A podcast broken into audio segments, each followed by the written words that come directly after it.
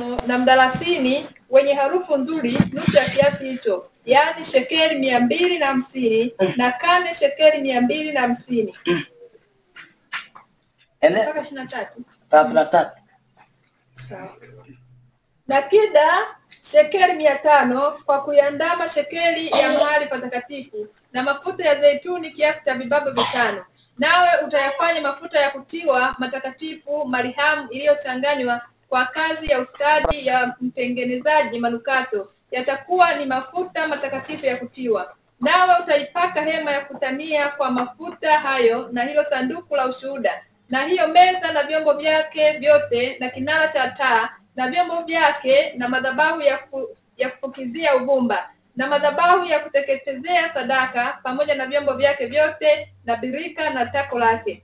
Nawe utavitakasa vitu, vitu hivyo ili viwe vitakatifu sana tena kila kivigusacho vyombo vile kitakuwa kitakatifu Mm. nawe utawatia mafuta Haruni na wanawe na kuwatakasa ili wanitumikie katika kazi ya ukuhani. Nawe utanena na wana wa Israeli na kuambia, haya yatakuwa ni mafuta matakatifu ya kutiwa kwa ajili yangu mimi katika vizazi vyenu vyote.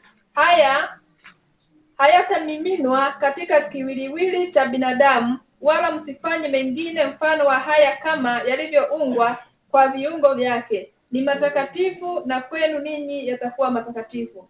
Mtu awaye yote atakayechanganya mafuta mfano wa haya, au mtu awaye yote atakayetia mafuta haya juu ya mgeni, mtu huyo atakatiliwa mbali na watu wake. Amen. Sikiliza hapo, eti ataandaa mafuta hayo, viungo vyake. Siku moja tutafundisha hilo somo na ndani redio, nilikuwa ndani ya Roho Mtakatifu, nitakuja kufundisha viungo vya Roho Mtakatifu. Sijajua kama hapa nitapata muda huo, tutaangalia. Haleluya. Eh, maana hapa sifundishi somo la Roho Mtakatifu. Ningekuwa nafundisha somo hilo, ningekuwa nimeanza kufundisha somo la viungo, lakini vile viungo vilikuwa vitano. Sasa anasema kwamba andaa mafuta haya na utafanya kazi mbili na haya, itakuwa matakatifu kwanza, alafu mafuta hayo utayatia kwenye vyombo, sawa, ila vyombo vya madhabahu. Kumbe tunapofanya huduma kanisani, sio tu sisi tunafaa kutiwa mafuta, mpaka vile vyombo vya madhabahu vinakuwa vinafaa kuwa vitakatifu, navyo viombewe, viwekewe mikono, sawa, visafishwe kwa moto huo wa Roho Mtakatifu, ili tunapovitumia vilete baraka kwa watu. Alafu anasema na hao wana wa Haruni utawatia mafuta. Yale mafuta ni ishara ya Roho Mtakatifu, kwamba hilo kanisa kwanza, watumishi wake wamejaa nguvu za Roho Mtakatifu. Jambo la pili, huduma zao zimejaa nguvu za Roho Mtakatifu, na sio tu hivyo, hata vyombo wanavyovitumia na madhabahu yao imejaa mafuta ya Roho Mtakatifu. Ndio maana manabii wengine kwa maelekezo ya, ya, ya Roho Mtakatifu kizazi hiki cha mwisho, wengine huchukua mafuta ya chupa sawa, wanamwaga wapi? Madhabahuni. Haleluya. Hiyo ni ishara kwamba wanatia mafuta hayo. Sizungumzii mafuta bandia ya kununua na nini, sawa? Nazungumzia mtu ambaye Mungu kampa maelekezo, sawa? Kwamba chukua mafuta ya mimine juu ya madhabahu hii, itakuwa ni madhabahu ya kazi fulani, sawa? Hiyo ni maelekezo ya Mungu, sio juu ya watu wala kunywesha watu. Hiyo ina, inawezekana katika kizazi hiki kama Mungu kampa mtu maelekezo. Sasa unaweza kuta Mungu anamwamuru mtu nenda chukue mafuta, kaya mimine kwenye madhabahu au mimina kwenye madhabahu ya mkutano au chochote kile kwa sababu ya kazi fulani. Hiyo ni sawa. Sasa anasema utamimina mafuta haya juu ya hawa watu, watakuwa ni watumishi katika ukoani, watakuwa watakatifu, watatengwa. Alafu anasema mtu asitengeneze mafuta ya namna hii tena kwa jinsi hii, kwa maana halisi haruhusiwi mtu kutengeneza mafuta yale kwa mfumo ule tangu wakati wa Musa. Viungo vingapi? Vitano. Ndio maana leo unakuta yale mafuta ya zaituni wanayouzia watu yana kiungo kimoja tu, inaitwa pure oil, olive oil. Ni mafuta ya zaituni, hayana viungo vitano. Haleluya, haleluya, haleluya. Na kila mtu ambaye anajiingiza kwenye imani ya mafuta bila maelekezo ya Mungu au hata kama ni kwa maelekezo ya Mungu alafu akazoelea asimsikilize Mungu tena, mwisho wake Mungu humkataa. Sawa? Hivyo usianze kuletea mafunuo, oh, mafunuo, mafunuo, alafu kwa kosa kumsikiza Mungu ukaanza kusema mafunuo ndio ndio kila kitu. Mafuta haya ndio kila kitu. Utakufa vibaya na Mungu atakukataa. Haleluya. Haleluya. Tumaliza sasa. Kanisa la utukufu andika, kanisa la utukufu wa mwisho na wa mwisho kanisa la utukufu wa mwisho koma uamsho na urejesho wa nyakati za mwisho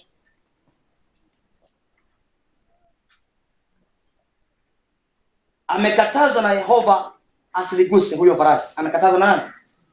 Asiliguse.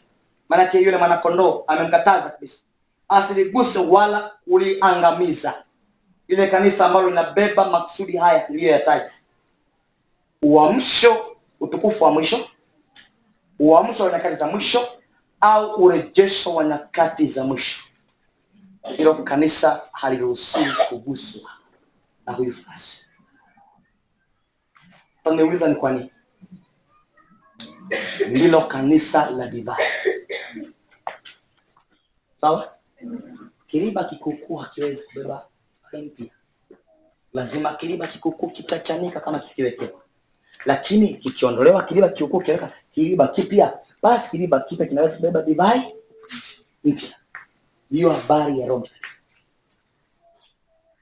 Hivyo ma niseme makanisa, nitakosea nianzie na watumishi. Watumishi wowote ambao wanahusika ndani yao wamelibeba kusudi la urejesho, uamsho na mambo yanayohusiana na utukufu wa mwisho wa kanisa, hao farasi anaambiwa usiguse, wache. Umesikia? Umesikia? Pili, makanisa yote ambayo ah, nimesema nitakosea, kanisa lolote ambayo, kwa maana kusanyiko la watakatifu. Ambalo tayari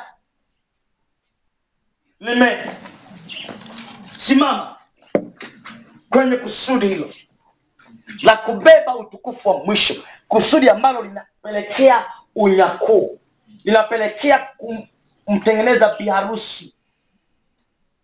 Haleluya! kusudi ambalo linaelekea kuliandaa kanisa na nyumba kufikia yale malengo ya halisia Yesu kuja duniani. Haleluya! nanipata vizuri? Mungu awabariki sana, uwe na amani. Nitawapigia simu, tutaomba. Haleluya! Naomba usikize vizuri sana, na ndio maana nilikwambia huenda utashangaa. Ndio maana hujaona watu wakija hapa wengi kama wanavyokwenda Roman na makanisa mengine ya Pentecost. Anakuja anasikiza na hii hamna. Ni uwe mwili wote hapa ibaki na roho.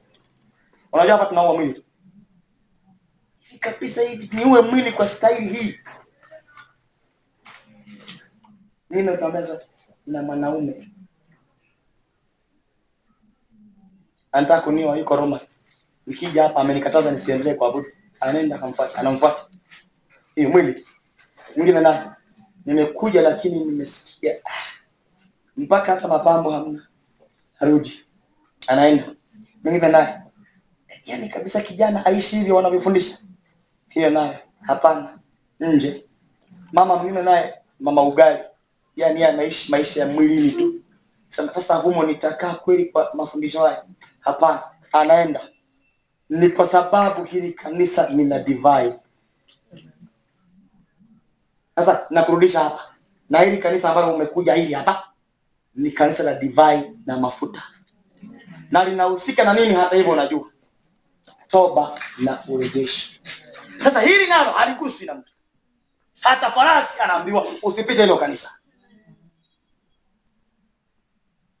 Niwahi kusema siku moja hapa, mambo mengine yanaweza yakafa, lakini toba haiwezi kafa. Wale wao walio na mipango ya kuharibu toba, wale wao Mungu atawaharibu, alafu sasa atatumwa kwao, atawapiga mateke ya midomoni, kwa sababu haihitajiki huduma hii kuguswa, kwa sababu inahusika na divai. Anasema ni mke wa Yehova. Kanisa ni mke wa nini? Wa Yehova, sawa. Uh, Israeli mke wa Yehova Yawe, na kanisa ni biharusi wa Kristo. Ni kanisa la unyakuo ambalo haliguswi. Yaani ukienda humo ndani utasikia wachungaji wake wanasema hivi, jiandaeni kwa ajili ya unyakuo. Sawa? Hautakuta mchungaji kakaa hapa na kitunga, kitunga cha pesa.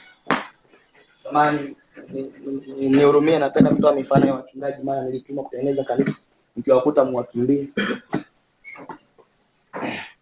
Mnakumbuka ile ilitokea wapi?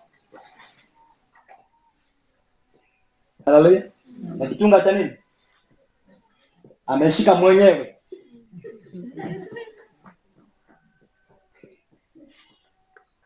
Muonyeshe mnampenda baba. Weke hela huko. Mangapi mliweka? Sawa eh? Ninakwambia mchungaji. Na mnaoitwa kwa wachungaji. Usiguse pesa. Don't touch go, Hata usiwe na uchu wa kujua zimekuwa ngapi. Kama kuna njia nyepesi kutoka kwenye imani, upendo wa fedha ni chanzo cha maovu yote, na wengi huku wakiitamani wamefarakana na imani na kuchoma kwa maumivu mengi, mpaka na imani za kutunga za kupenda. Nasikia yaani, mikono yako iwe mbali na pesa. Ukitaka hizo huduma tano, mikono yako iwe mbali na pesa. Oh, naomba wacha waweka wa, wa, wa, wa, waweka hazina wahesabu na wafanye mambo yao, lakini mikono yako kama mtumishi kwenye huduma tano, nakwambia acha pesa iache. Na leo nakupa taratibu mpya ya kuweka madhabahu. Biblia inaonyesha Biblia ile Biblia. Leo nataka niwaambie na mjai kuelewa na ikienda kusoma Biblia utaniambia kama ni kweli. Biblia kanisa la Yerusalem au madhabahu ya Yerusalem hayakuwekwa vitu vya, vya pesa madhabahu. Tanishangale. Kulikuwa na eneo maalum lilikuwa limetengwa.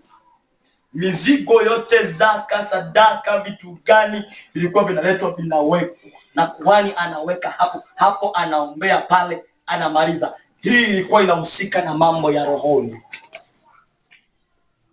Okay, nyinyi mmesoma, nani amesoma Biblia yote? Hayo madakari. Madam, uliwahi kuona waliposema kitunga cha pesa kilikuwa hapo?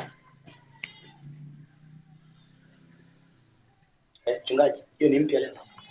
Hakikuwepo hapa. Haya maeneo yatengwe mbali na nini? Na pesa. Ndio maana tunapoendelea tutakachokifanya hapa, hao viongozi watakuwa wanasogea wapi? Huku, sawa? Ili eneo liko hapa litawekwa, sio hiyo meza. Ni vizuri tu- tu- tu- tuchangamke kufanya kazi ya Mungu, Tu- tu- tujenge vile vitu vya kwaka nini, matoleo, vibox, mnaelewa? Vile vibox vinashikana vitatu, sawa? Tunaweka vile, unanielewa kweli? Eh, vile vya kujenga kwa mbao, alafu tunaandika hii ni zaka, hii ni dhabihu, hii ni nini, alafu tukisha vitengeneza tuviweke juu ya hiyo meza, na haitakuwa inatoka hapo milele, ikae hapo. Hii madhabahu ibaki na mambo ya rohoni, nayo itaheshimiwa kama sehemu ya kuweka matoleo, ni kama gala la matoleo. Maana nisema kwamba leteni, leteni zaka ili kuwepo na chakula, wanaweka sehemu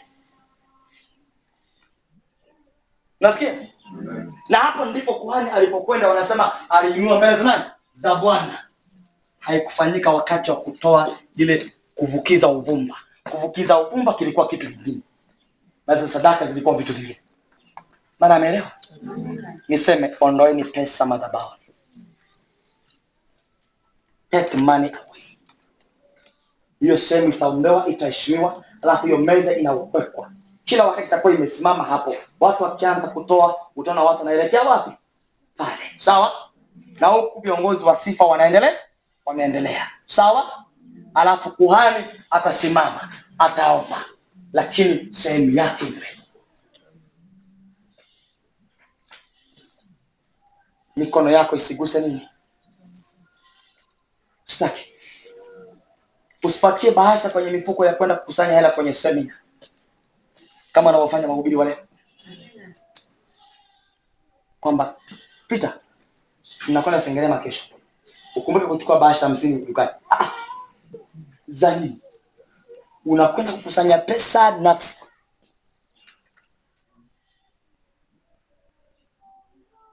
Ukialikwa usianze kuangalia basha inatokea wapi.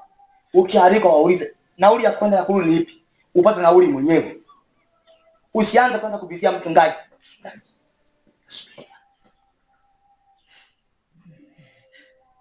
cha kwangu kiko wapi kumbe ulikuja mshahara.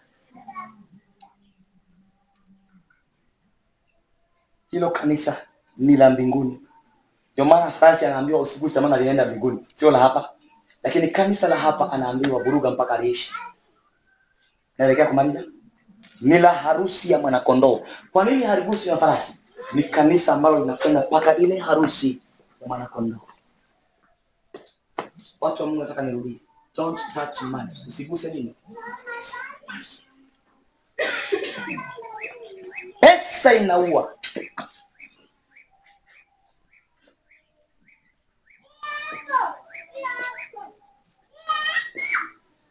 Haleluya. pesa zinaua money mwimbaji akisha watu akianza kuingiziwa bahasha utasikia. Yuko tayari kutokuja ibada kutafuta hela. Sababu pesa hili kanisa ni kanisa la unyakuo kanisa la mbinguni kanisa la harusi ya mwanakondoo.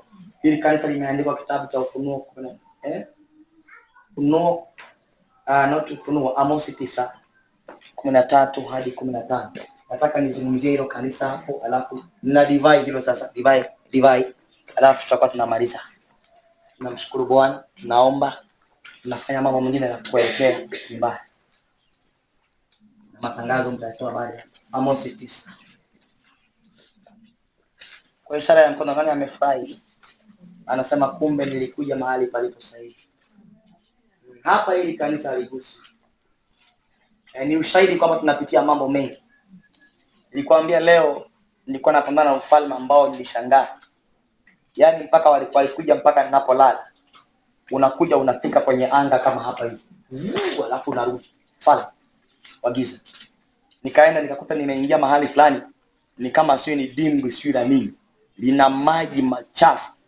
Alafu kuna watu wa aina. Utafikiri ni sherehe za si wana si matambiko ya zinaa. Yani ni vitu vya ajabu sasa nikawa nasikia kama kuna nguvu inanivuta niende. Alafu nikifika napita wanadaka wanashindwa. Wanazunguka wanavuta wanashindwa. Nikawa nimetoweka baadaye wakinifuata nilipokuwa nimelala. Nasikia alafu wanatoweka. Vuu wanatoweka. Nikamwambia hamtaniweza niliamka wameshindwa nikasema kumbe kanisa la divai linalindwa. Yohana watasema mna nesa nesa njiani sawa? Tuna tunasuasua taratibu hivyo lakini hatufi. Alafu ile kanisa mpaka liingie uzimani ndio maana farasi anaambiwa usiguse hilo kanisa. Nataka nikupe kitu kimoja. Kwenye madhabahu hii hukutawahi kusikia eti walipigana humo akakosana eti kila mtu akaenda njia ya kwake. Humu hutawahi kusikia. Ila kwingine utasikia walizozana wakashindana wakaachana njia humu husikii kwa sababu limetunzwa mafuta na divai. Haleluya natamani katika maandishi tutakayoandika eh? hapa hapa chini tutaandika kwenye madhabahu. Bila utakatifu kuna atakayemwona mungu. Ibrania kumi na mbili kumi na nne. Lakini ninaanza kusikia katika sehemu moja tutaandika mafuta na divai. Kanisa ambalo limetengenezwa kwa njia ya roho mtakatifu na linatembea na uamsho wa nyakati za mwisho. End time glory. Hebu soma haya maandiko. Angalieni siku zinakuja asema bwana ambazo huyo alimaye atamfikiria avunaye na yeye akanyagaye zabibu atamfikiria apandaye mbegu nayo milima itadondoza divai tamu na vilima vyote vitayeyuka. Nami nitawarejeza tena watu wangu israeli waliohamishwa nao wataijenga miji iliyoachwa maganjo na kukaa ndani yake. Nao watapanda mizabibu katika mashamba na kunywa divai yake nao watafanyiza bustani na kula matunda yake. Nami nitawapanda katika nchi yao wala hawatang'olewa tena watoke katika nchi yao niliyowapa asema bwana mungu wako. Amen. Kanisa lenye picha hiyo alimaye atamfikiria avunaye manake anabadilisha msimu wa kiroho. Ukiangalia mtu anayevuna akimfikiria alimaye anamfikiria anayevuna. Katikati pale kuna misimu imefutwa si ndio? Haipo. Kwa maana halisi uzazi wa kiroho wa huduma hii utakuwa mkubwa sana. Alafu una kasi kubwa kuliko huduma zote ambazo zinafanyika duniani.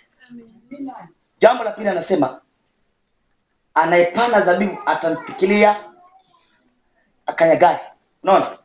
Ukianza kuangalia akanyagae zabibu ni mtu ambaye tayari zabibu zimeshaiva zimedondoka chini si ndio? Sasa unakuwa unapita unakanyaga. Ah, ah, hapa mbona nimekanyaga nyingi? Unazunguka yani kwa sababu huoni njia zabibu zimeshaiva zimedondoka chini. Anasema huyu mwingine anamzidi huyu. Anamfikiriaje? Kama kama zabibu zimeiva na anayepanda anamfikiria anayevuna zabibu hii anayekanyaga. Ina maana kwamba msimu tangu zabibu zinapopandwa si mpaka wakati ambapo zinavunwa hiyo misimu imefuta, imebaki ya kuvuna na kupanda mbegu. Ina maana gani kupanda mbegu ni neno sawa? Na uzao wake ni zabibu. Na zabibu ilitumika kutengeneza divai. Maona sasa? Kwa maana hilo neno ambalo litahubiriwa ndani ya kanisa hilo litazaa watu wenye nembo inaitwa roho mtakatifu. Au janielewa vizuri narudia. Hilo neno linalopandwa litakuwa na nguvu kiwango kwamba linapoingia ndani ya maisha ya watu hao wanakuwa ni watu wenye kibandiko au kitambulisho ya divai kwa sababu mizabibu ilipokanyagwa ilitoa maji. Na yale maji yalitengeneza divai lakini divai yake imeandikwa ni divai tamu. Kibali cha utukufu wa nyakati za mwisho. Namaliza hivi. Kibali cha utukufu wa nyakati za mwisho hilo kanisa ambalo limebeba hayo maksudi. Nataka nieleze mambo haya ambayo huenda kuna mtu hajui inasema nini. Kuna huduma ambazo ukiwepo unaruhusiwa kwenda jihadi kwa sababu hata mafundisho yanayofundishwa sio ya uzimani. Umesikia hiyo? Jambo lingine kuna aina ya makanisa ukienda. Hata hivyo kwenda jehanamu ni halali yako. Kwa sababu hata njia inayofundishwa kwenye makanisa hayo wala sio ya ufalme wa mungu. Na una halali ya kwenda jehanamu. Sikiza tena. Kuna aina za huduma ukienda kukaa kwenye huduma hizo na ukatumika kwenye huduma hizo. Siku ikifika ni halali yako kwenda jehanamu.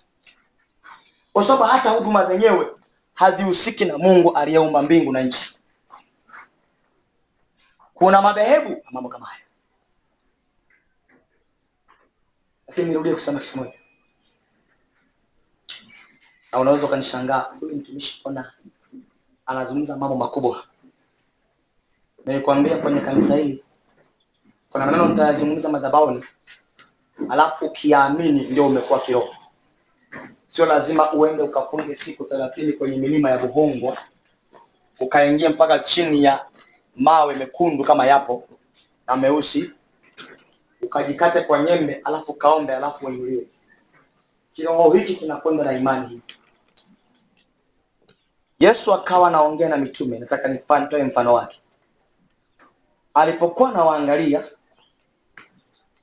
kwa mjibu wa alichowaaminisha na kwa mjibu ya kuitwa kwa wa kuitwa kwako wakija kumtumikia kristo na kwa mjibu walivyokuwa wanatembea kwenye imani hiyo na kwa mjibu wa kile alichowarithisha kutoka kwa baba kumbuka alisema aliyonayo baba ni yangu mimi. Sawa? Alifika mahali akatamka akasema hivi. Na naweza kuitamka hiyo kwamba akasema kuna wengine wamesimama hapa hakika hawataonja mauti wengine wakashangaa maana wengine hawakuelewa akasema mauti. Mwana tumezika ndugu zetu? Alikuwa na maana halisi kwamba imani walioipokea hawa watu na hicho wanachokiishi haina nafasi maishani mwao, na mbinguni ni lazima waende. Na naelewa hiyo. Nataka nizungumze maneno haya ni, ni ya kina sana, na hivyo hata hivyo naweza kusema hivi kwa mafundisho yanayofundishwa katika huduma hii ya toba na urejesho kwa mtu aliyeyakulia na kufika sasa kuyaamini na kuyafanyia kazi na kuyaishi ni halali kutoyaonja mauti ya jana.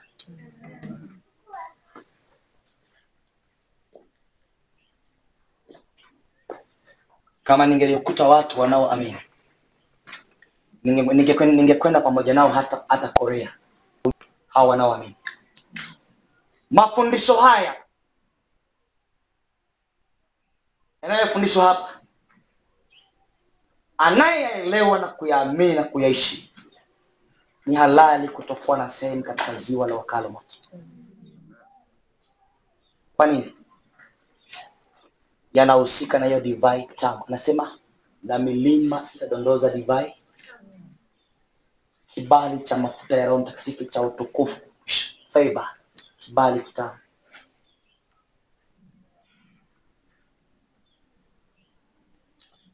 Hebu niseme kitu kimoja ambacho niki- niki- nikiongezee vizuri.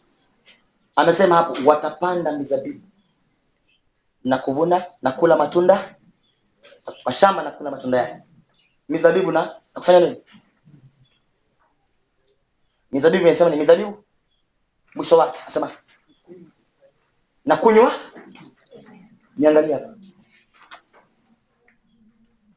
unafahamu kwamba kuna watu wanaoishi wokovu wasioona faida yake. Unafahamu? Hilo? Eh, hata ukikaa naye tu muulize unafikiri ni faida gani unaipata? Hata mwenyewe mwenyewe binafsi haoni faida ya kuwa aliokoka kwa nini. Kwa sababu hata maisha anayoyaishi hayampi picha mwenyewe sio mtu mwingine. Kwamba ninaye mungu aliye hai. Na niulize si ndio picha iliyo katika kanisa la mungu? Eh? mpaka wanaanza kujuta kwa nini waliokoka. Si unasikia? Afadhali nilipokuwa dunia. Eh? Nisizungumzie mambo ya kula kunywa kuvaa. Tuacha sawa? Yaani ile raha tu ya nafsini. Raha nafsini kwamba ni kweli nimeokoka. Wakati tunaomba hapa asubuhi maombi asubuhi kuna kitu kuna wimbo nilikuwa naimbiwa. Naambiwa uniongoza amemba amemba amemba pendo mkono. Tumwache yeye ashajaribu lakini wimbo ulikuwa mzuri. Anasema uniongoze. Yesu nakupenda uniongoze. Ulirudia mara nyingi sana wakati na, na, naomba. Sasa sikujua sana lakini ndio naelewa unajua kuna watu ambao hata wasikii wimbo wa, wa amani na furaha maishani mwao japo wanakiri wako. Anamesikia hawasikii hata lile himizo la ndani kwa ndani kwamba ninyi mnaye. Na mioyo yao ina huzuni sana japo wameokoka. Hawana raha kwamba uzima wanao hapo anasema divai tambara, divai tamu anasema watalima mashamba yao kula mizabibu nisikilize. Nimesema cha kwanza.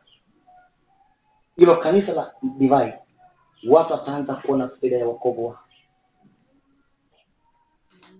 Kwa nini uliokoka madam kutoka kwenye ukoo wa kweli? Lazima uione faida ya kuokoka kwako. Kwa, kwa nini umetoka kwa wasukuma hawa nasikia. Kwa nini wewe umetoka kwa wasukuma? Leo huko kwenye madhabahu. Mbona usingesali huko? Wokovu huu lazima uone faida yake hapa. Kama huoni haupo utakuwa kwenye darasa la watakaoharibiwa nafasi na wokovu huu lazima uishe wakati wa mwisho.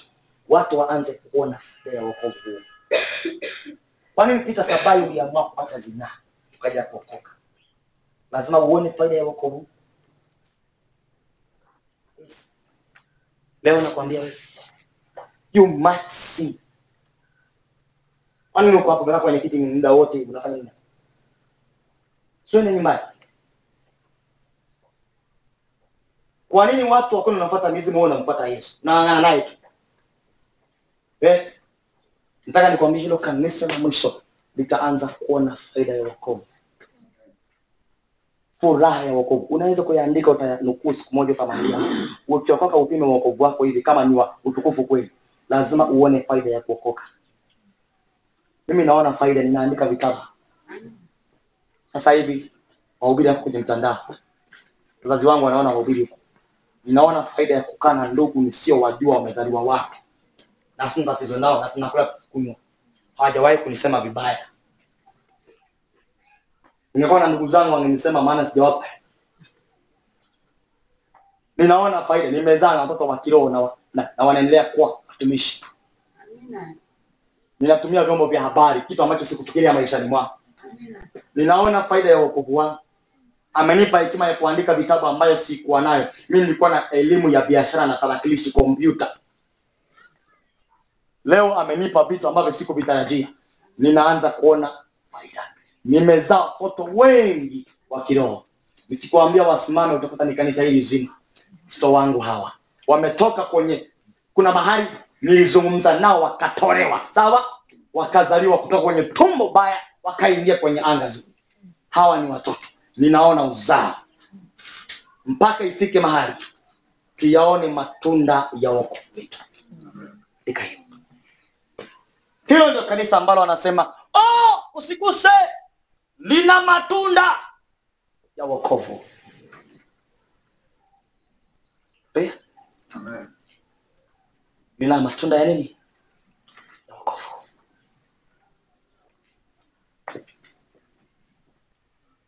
Mm. Haleluya. Bwana Yesu. Haleluya. Lina matunda ya nini?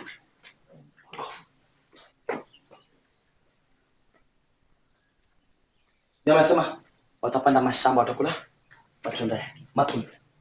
Chunga. You must eat. Kabla hujaondoka hapa lazima ule matunda dumani. Eh? Unasikia vizuri? Na wewe unayeniangalia ili farasi asipata nafasi ya kukanyaga, maana wasio kwenye njia hiyo anakanyaga farasi na uo matunda ya wokovu. Uone umewalea watoto kiroho, nao wamekuwa na wanafanya huduma, they are doing ministry, na unaweza kusema kuna mchungaji kuna nabii pale, kuna mtume. Sawa, sasa hivi haleluya, eh, kuna kuna kuna mtume Sua, mnamjua? Mtume yuko kule Sua, wameshamwelewa akitokea tu mtaani pale shuleni, wanasema haya, huyu hapa.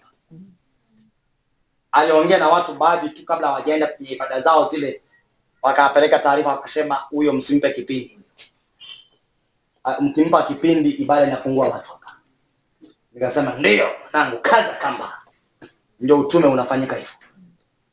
Eh, ni kuna mtu huko, matunda ya huduma ya toba na. Mpaka nasikia nawaka moto puani, nasikia moto nawaka hapa, yanasema vile imekoki moto hapa napoongea. Kuna vitu vimezaliwa, tamani kwanza kuona matunda. Hata kama mtoto wako hataokoka, basi na jirani aokoke. Hata kama huyu unayetarajia ndiye aokoke, basi mwingine naye kuza watu, wanze kuona matunda. Siamini huduma kukaa bila matunda, maana amesema farasi atakanyaga huduma zote ambazo hazitembei kwenye divai. Oh, Jesus. Hmm? Nimesema nini? Nimesema mpaka matunda. Alisema watapanda mizabibu, si? Na kunywa divai. Uwezo unaotokana na Roho Mtakatifu lazima udhihirike maishani mwa watu hawa. Kama kweli walipanda mizabibu, mizabibu inatengeneza divai, basi wakisa, unasikia, wakisaponda ponda yale matunda yale, wakayakanyaga kwenye shinikizo, wanasema kwenye shinikizo kule chini, wanaweka chombo, wanaweka ma- mizabibu. Kule Israeli, unanawa miguu inakuwa safi kabisa, safi. Sio unajipaka lotion, unanawa miguu inakuwa safi, alafu kuna kuna chombo kikubwa linawekwa, wanaweka ndani ile mizabibu. Sasa ile ya kienyeji, alafu unaanza fanya nini? Alafu unaweka chini chujio.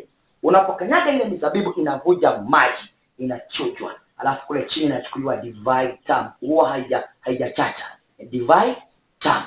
Wanaongeza viungo wanavyovijua, alafu anakuletea. Ndio maana Yesu alipotengeneza karamu kwenye ile harusi ya Kana, wakasema divai hii si kama ya kwetu, ni tamu sana, utukufu wa mwisho. Yaani Yesu aliandaa utukufu wa mwisho kwenye harusi. Kama ameelewa? Mwamsha tunamaliza. Aliandaa divai tamu kwenye harusi ya? Ya Kana. Utukufu wa mwisho. Lazima uanze kuona matunda ya kujaa nguvu za Roho Mtakatifu. Na- Naomba niangalie, kuna watu wanasema nimejaa Roho, lakini lazima huyo Roho Mtakatifu azae matunda, aanze kudhihirisha hasa hili tunda hili limetokana na kwamba ni naye Roho. Kikazi maneno yamefanyika imefanyika kwa sababu ni naye. Nas- na- nasikia nas- nas, nirudi nyuma kidogo, nikupe mfano halo. Nilipookoka nilikuwa kijana mdogo tu asiyekuwa na maarifa yoyote na ujuzi.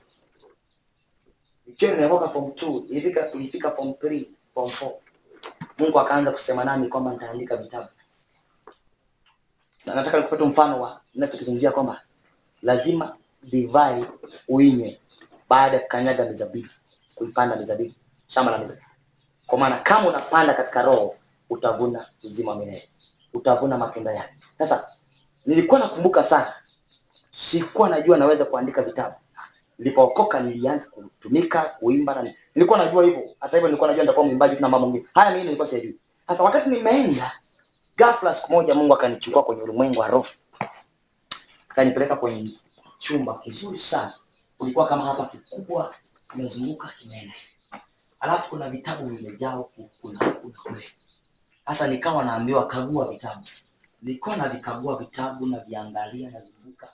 Alafu nikaambiwa nikauliza Mungu, sasa hii nakagua vitabu vina nini? Kuna nini? Mungu akaniambia utakuwa na maktaba ya vitabu. Sasa mimi sikujua na wakati sijaanza kuandika. Sasa nikawa nauliza maktaba ya vitabu. Mimi sijasomea mambo ya literature wanasema ile ile ile, ile study ya kwa sababu hata mimi sikuisomea study ile ya kuandika vitabu. Nilikuja kumuuliza tu mtu swali moja kwamba nipe mfumo wa kuandika kitabu. Amenipa ya kuandika, lakini nipe mfumo. Na aliponipa nami nikawa mwalimu wa wengine. Kama kuna mtu mmoja nimfundisha hapa Dar es Salaam akaandika kitabu na leo kimetoka. Nishatoka. Na mimi nikamfundisha jinsi ya kuandika. Wakati mimi nilipewa tu nukuu, lakini kwenye ulimwengu wa roho kuna faida iliyotokana na kumpokea Yesu. Naomba mtu anielewe hapo. Ndio maana kanisa ni dhaifu mpaka watu wanaona hakuna. Naomba unisikilize, Kama uko hapa mpaka kuna wakati mingi unafika unaona hakuna haja ya kuokoka kwako, huenda kuna njia umekosea, lakini lazima kuwepo na faida maishani mwako kama ulipokea Yesu Kristo Mnazareti. Hebu soma haya maandiko mwishoni, mstari wa mwisho. Watapanda mizabibu, watapanda mashamba, utafanya nini? Mstari wa mwisho. nami nitawapanda katika nchi yao, wala hawatang'olewa tena. Oh, kwanza hiyo niliiruka. Anasema nitawapanda katika nchi yao wala hawatang'olewa tena. Maanake hao anawafanya kuwa nguzo za nyumba ya Bwana. Unajua nguzo? Eh, Nani? Hebu hebu ng'oa hiyo hiyo ng'oa hiyo mti. Ng'oa huo mti, jaribu kuing'oa. Hii, Si ng'oe, mbona una- una- unashika kwa udhaifu? Ng'oa tu. Na wewe ng'oa. Kwa nini huwezi? Tunakula ugali? Na udaga ulikuwa tena jana na wali. Sikiliza. Huu pita hata wewe hapo ulipo. Nikakwambia na nguvu zako hizo. Paka tani shati lishtandike ukakae hapa. Uletewa maji. Kung'oi hapa hii nguzo kwa mikono. Hivyo kuna watu kwa sababu ya divine term wanakwenda kufanya kuwa nguzo katika nyumba ya Bwana. Yaani Mungu akitaka kujenga kanisa Tanzania anasema na mkumbukeni Victor yupo. mwambieni awapatie nguzo nyingine. Ah, hujanielewa. Umenisikia?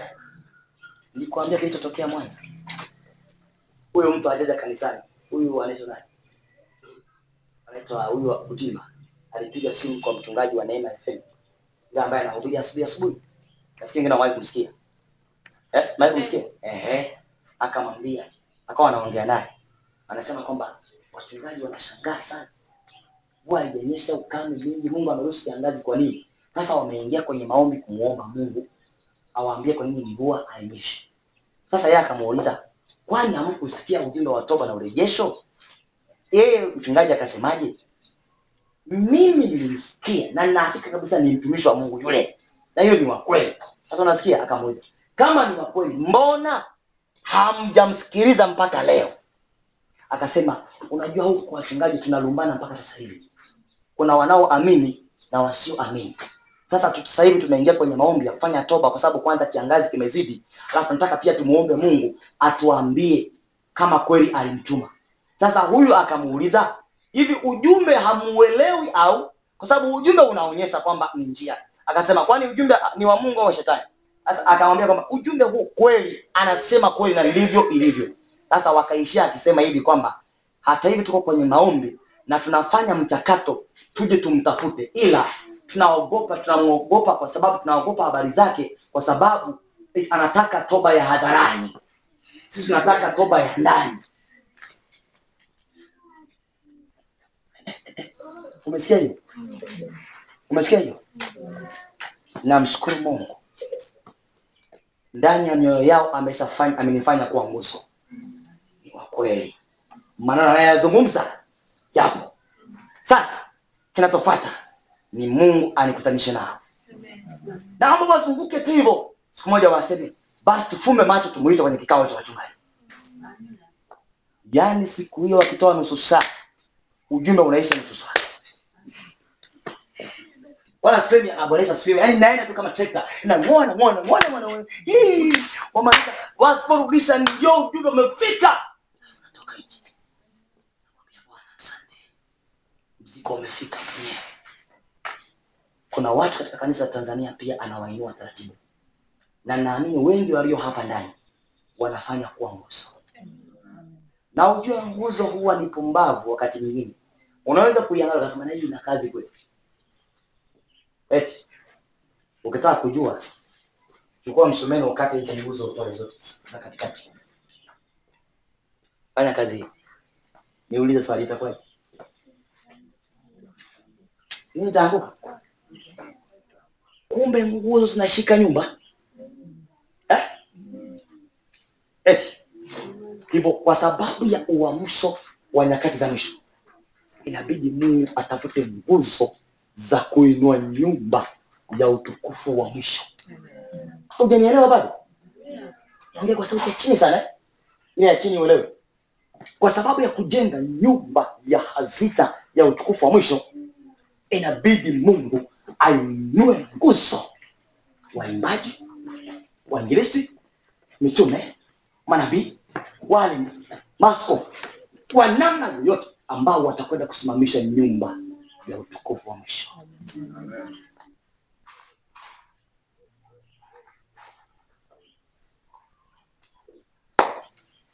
maneno yangu yamekwisha. Leo tutamtukuza bwana kwa kijiji kumbe uko mahali ambapo farasi hatapita nani alikuwa anajua hiyo tangu zamani? Mchungaji ndio unajua leo? Hapa ulipo farasi yapita anapita mitaa ya tano utasikia wanakufa eh, nimeshakufa. Huko lakini hapa hapa na unasikia anayetoka umrena kaiacha imani. Ni wale ambao farasi amepitia huko sababu wanajichanganya.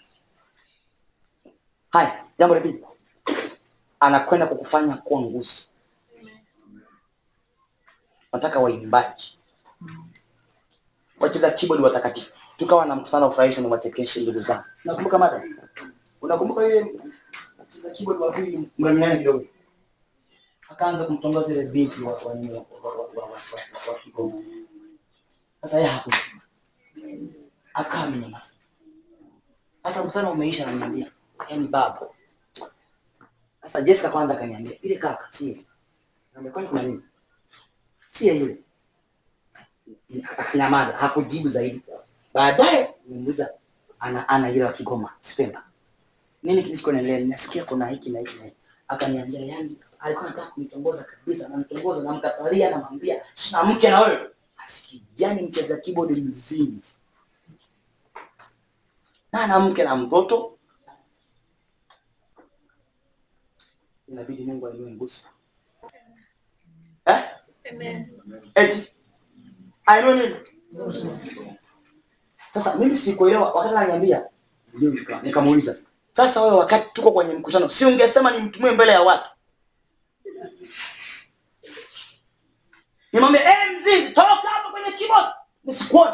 Tena ufute njia. Akasema, "Ninyamaza tu kwa sababu niliona mfano una, una mambo mengi." Kweli nilikuwa na japo ilikuwa nilikuwa na mambo mengi. Sasa niliona una mambo mengi, nikikuelezea unaweza ukatimua mtu maana ulikuwa ndio ulikuwa umeandaa mkutano na kila kitu mpaka umechoka umekonda. Sasa ningekwambia ingekuwa ni kesi. Sasa nikaamua ninyamaze. Mpaka mkutano umeisha amesafiri ndio ninapata taarifa kwamba eti yule mcheza keyboard alikuwa anamtongoza mwimbaji.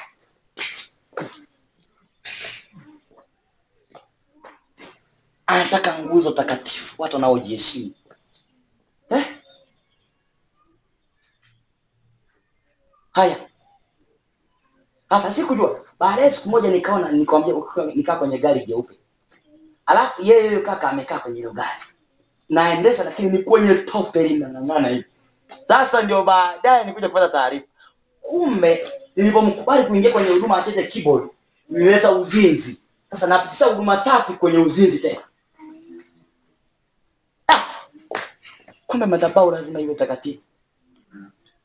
Mpaka na wanaotumika wao watakatifu. Ah! Tunataka nguzo. Watu wanaoheshimu ndoa zao, wanaheshimu ujana wao na maisha yao, wanaheshimu walichopewa na Mungu. Hizo ndizo nguzo tunaizungumzia, atawafanya kuwa nguzo. Unajua nguzo eh? Yaani nchi ya Tanzania itegemezwe na wewe. Wakisema eh, eh, kuna mwimbaji ambaye anaweza kushusha uwepo kabla ya mahubiri, nasema iteni kikundi cha Mlima Karmeli, kitamshusha Mungu hapa sasa hivi tu, dakika mbili ameshuka. Hivyo kuna mhubiri yeyote ambaye anaweza kuhubiri bila kusukumiza watu kwa nyuma hivi akiomba, anatafuta kwenye toba na urejesho, unamkuta hivi. Kuna mcheza keyboard ambaye akicheza mpaka Roho Mtakatifu anashuka, wajaanza kuimba, sasa yupo Selemani, yupo. Anacheza hivi mpaka keyboard kina kina kina kina kina kina kinashusha Roho Mtakatifu, jinsi ya kucheza ngwa ngwa, yani ile. Ana balance anairudisha hivi akibana kidogo gia ya, ya tatu yani tayari uwepo hapo. Hawajaanza kuimba. Yupo. Na kuna mwanandoa ambaye anaweza kuja na mume wake kwenye mkutano na sio aanze kumsifu mke wake ila amsifu bwana. Alafu tukufu ushuke. Wapo! Wanaorejesha. Nataka kusikia hizo huduma. Kuna binti ambaye akisimama akiangalia wenye mapepo wana, wanaanza kuanguka kule. Yeah! ah, wao wapo wapo! Sio yupo wapo! Kwenye toba na urejesho. Ngozo pillars nilikwambia nguzo tatizo lake huwa haigunduliki na unaweza ukaona haina kazi. Ukitaka kujua kata nguzo. Itoe. Jengo limeanguka. Hata hivyo kuna huduma zingine. Kuna mtu akitoka hakuna wa kuziba pengo. Sababu ilikuwa ni nguzo. Ukiona mtu anatoka kwenye huduma au anasema sasa hivi, hebu katieni tuulize nani ataziba hapo. Hakuna basi tuache hilo pengo yesu atakuja kuziba mwenyewe. Ina maana kilichotoka ni nguzo. Umesikia? Siku natoka kwenye huduma fulani wewe alafu wanasema hapana tunapiga na magoti ubaki tu. Kwa sababu hilo pengo hakuna azibaye. Ujue ni nguzo inatoka. Lakini kuna mtu akitoka anasema yule ah nashukuru bwana. Haleluya. Sana amen. Atukuzwe bwana yawe ameenda kwa sababu hata sio kikingi sio hata hizi za pembeni hata sio za pembeni wala sio yani sio hiyo wala hii yani hana chochote sio nguzo wala chochote hewa natamani bwana wafanye nini wote mwe nguzo. Mchungaji utakayesimama na uambie maskofu, sio wanajaribu kukukunja kwa sababu ya dini yao, unawaambia mafundisho haya hatuyataki. Nguzo kwa ajili ya taifa.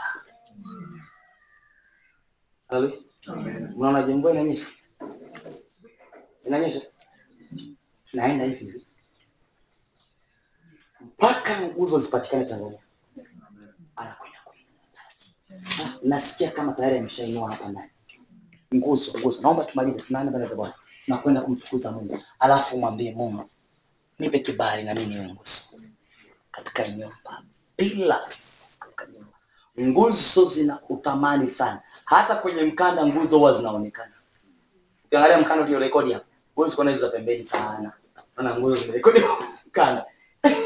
Ni kweli hizi nguzo zimerekodiwa, kwa nini? Ziko mahali kati mwenye jengo, zinasimamisha jengo. Hivyo kuna nyumba ya kiroho. Hebu niangalie, kuna nyumba ya kiroho inatakiwa Tanzania, nataka iende juu sana, ambayo jua likiwaka aliwapikii watu, alafu ina upepo wa kutosha, Roho Mtakatifu imejaa mamlaka na nguvu. Hiyo nyumba inahitaji nguzo. Ndio maana aliinua madhabahu ya toba Mwanza ili kuweka nguzo. Kipindi niliwaambia kibali cha cha cha cha cha cha, cha, cha huduma Tanzania kimesimamia na watoto wangu, kimesimamiwa na madhabahu ya toba watoto wangu. Yaani kama wasingekuwa hapa, kibali kisingelipewa. Ina maana? Ameshainua nguzo, hivyo huduma hii haipotei wala haifi, sababu nguzo zimeshainuliwa. Ninaomba basi Mungu akufanye kuwa nguzo ya sio nguzo tu iliyokufa kama hii. Hii imeshakufa, ukianza kupiga hii ngozi imesha imeshaharibika, chana hivi inatoka, unaweza kuitoa, maana hii unaona, unaweza ukaitoa, maana tayari imeshaachia mti. Naomba basi uwe nguzo ya kiroho. Petro anasema spiritual house, nyumba ya roho, si? Ya kiroho ya roho, nyumba ya roho, si? Spiritual, yaani kilichokutengeneza ni roho. Hebu nirudie, kuna kitu ambacho hujanielewa. Nyosha misuli, tunamaliza hivi. Nguzo huwa hazitambuliki ila kwa kazi yake. Ukizing'oa jengo linashuka chini. Haya, tabia nyingine ya nguzo, nguzo nguzo huwa inahitajika tu kwa mambo yanayohitajika nguvu nyingi, yaani yaani yanahitaji nguvu nyingi na mamlaka mengi na viwango ili yatimie. Sasa nguzo ndio zinawekwa hapo, sawa? Amen. Umeelewa? Yaani kunapohitajika zile kazi za kuinua kule, kule wakati wanajenga Wahindi kule Kenya, kule Kenya na Uganda? Uganda, Kenya, Uganda Railway, si ndio? Walijenga Wahindi walipokuwa wanainua vile vyuma, kwa sababu kuna kitu kupita kwenye milima na nini, walikuwa wakiinua vile vyuma kupitia zile cranes ile ya kubeba vyuma mazito. Sasa wanasema wakati wanataka kuinua yale mavyuma ili kujenga reli, walikuwa wanabeba mizigo mizito sana. Sasa walikuwa wakitumia miungu yao inaitwa hare ambe, miungu ya Wahindi ya kuwapa nguvu ili kuinua vyuma wakati wa ujenzi wa reli, ambayo baadaye Wakenya waliibadilisha ikaitwa harambee kwa maana ya changizo, sawa, ambayo watakatifu nao waliiazima kwa mashetani, wakaileta humu ndani, wakasema harame kwa ajili ya ujenzi. Are ame. Ile miungu ilikuwa inawapa nguvu ya kuinua vyombo vikali vyenye uzito ili kujenga reli. Wakachukua Wakenya alafu watakatifu wakachukua mataifa ya Afrika Mashariki waitumie kwenye kujenga nini? Makanisa. Hivyo wanachanga fedha kwa jina la Are Ambe, muungu wa Kihindi. Leo ni leo, madhabahu hii unafichua kila kitu. Ndio maana kwenye Biblia hakuna harambee, kuna changizo. Haya, niache hiyo. Kila palipotaka kuinuka mzigo mzito walitumia nguvu, sawa. Na hivyo kwenye uamsho wa nyakati za mwisho kunahitaji nguzo za kiuchumi. Mbona msemi amen? Amen. Au mnataka tukae tu wote tunaomba, hakuna mwenye kazi, hamna mwenye chochote? Ah, amina.